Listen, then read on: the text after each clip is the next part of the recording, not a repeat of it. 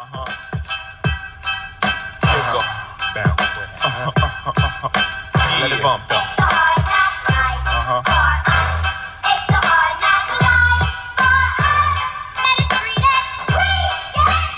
Good morning, good morning, my people. How you doing this morning?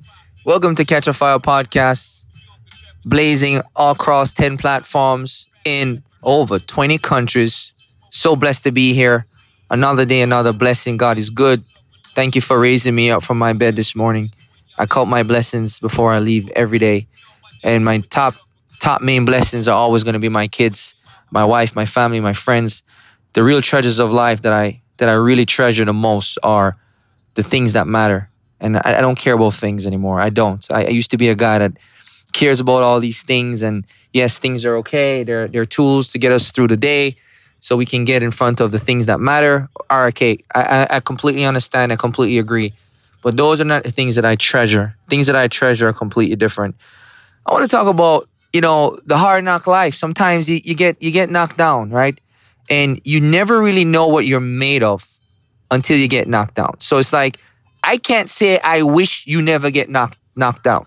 In fact, I hope you get knocked down because if you've never gotten knocked down, there's no way to know how great you are and what you're really made of. So I know it's kind of a weird wish. I wish all you viewers to get knocked down at some point in your life where you are desperate to a level that you have to look in the mirror and you have to dig within on certain reserves that you never knew even existed. You had no idea you were capable of this. There's only one way to do this is adversity. You have to have adversity and you have to be knocked down and then it's up to you to get back up, right? Nobody can help you. Nobody can get in that mind of yours. It's you versus your mind, you versus your ego, you versus your willpower. You got to have the mental courage and, and, and, the, and the physical fortitude to get back on the horse and face the music. That is the best. That is when you know what human beings, that's when humans are great. I remember when I broke my leg and the doctor was like, he's going to take 12 months. Something switched in me. It was like a very weird animal thing. I don't know because I was an athlete, a high level athlete, but I felt like I had to return immediately. There was, I need to get back on the horse. And I started, he's like, no, rehab is going to take eight to 12 months and you can't walk for. I was back 100% in seven months. They, they couldn't even believe it. They're like, usually people come in for rehab. You don't even need to come in for rehab. You're doing your own rehab. I used to Uber myself with my crutches every day to the gym, five days a week, worked out, hopping around, worked out like my life depended on it. Like I'm, I'm training for the biggest fight of my life.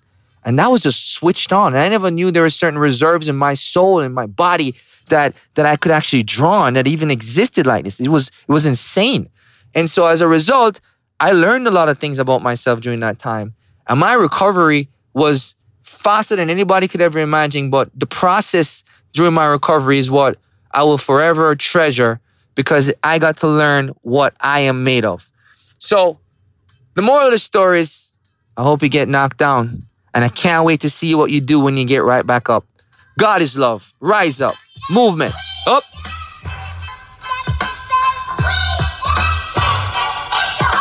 From standing on the corners popping to driving some of the hottest cars New Yorkers ever seen.